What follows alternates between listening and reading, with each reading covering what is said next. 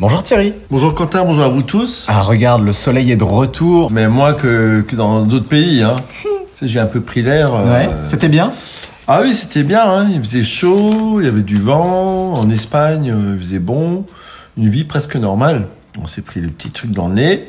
Ouais. Et voilà quoi. Et puis après, c'est parti pour un tour. Bon alors, aujourd'hui on va faire un truc frais, comme il fait beau, comme les températures s'améliorent. On va faire un salade de tomates et concombres, un peu comme en crête. Oh, ça j'aime bien.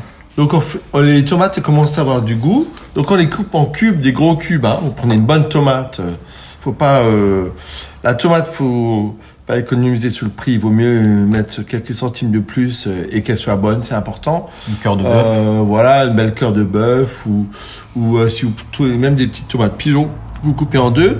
Prenez des concombres, vous les épluchez, vous les videz, vous les coupez en cubes, hein, des cubes d'un centimètre. Donc tomates, concombres.